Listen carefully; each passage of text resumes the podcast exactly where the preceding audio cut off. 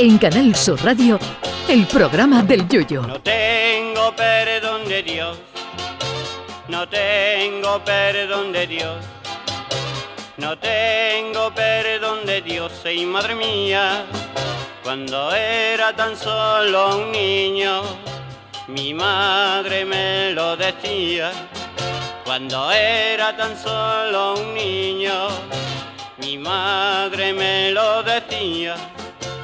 No tengo perdón de Dios, no tengo perdón de Dios, no tengo perdón de Dios.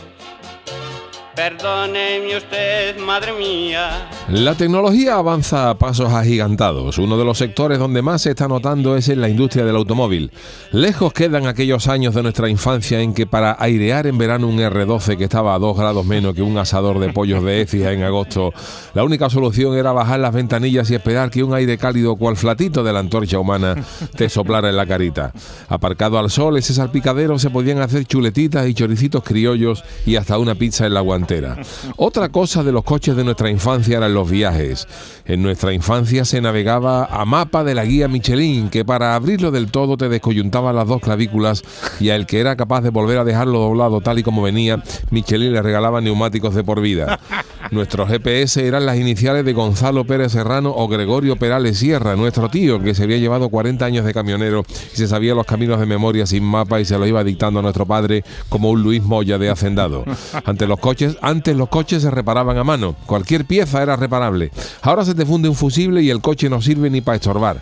Antes los coches tenían unas llaves que se las podía dejar a Culo Romero para que matara a un toro si se le había olvidado el estoque. Luego llegaron las llaves de plástico tipo tarjeta que dieron paso al posterior botón de on-off y ahora se acaba de dar el último paso en la tecnología de la automoción y se ha creado un sistema por el cual el coche se va a poder abrir con el iPhone por reconocimiento facial. El coche se va a poder abrir por tu cara bonita, sí, por un programa conectado al vehículo que te reconocerá el careto y te abrirá las puertas.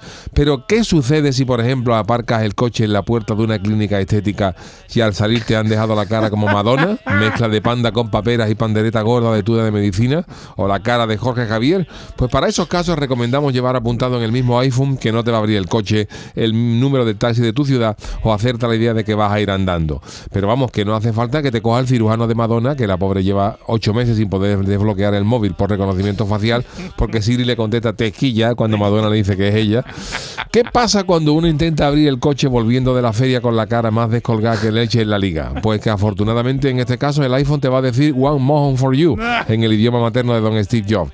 La tecnología también pretende que una vez abierto el coche con tu cara bonita se pueda arrancar el mismo sin necesidad de llave, tan solo escaneando la huella digital.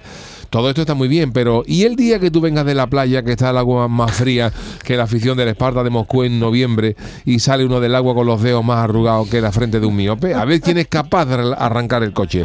Yo de momento soy feliz con mi llave, plegable, eso sí, para no rasgar de la femoral a sentarte y darle ese girito mágico a la derecha. Yo todavía pertenezco al selecto club de los antiguos. Ay, mi velero, velero mío. Canal Sur Radio. Llévame contigo a la orilla del río. El programa del Yoyo.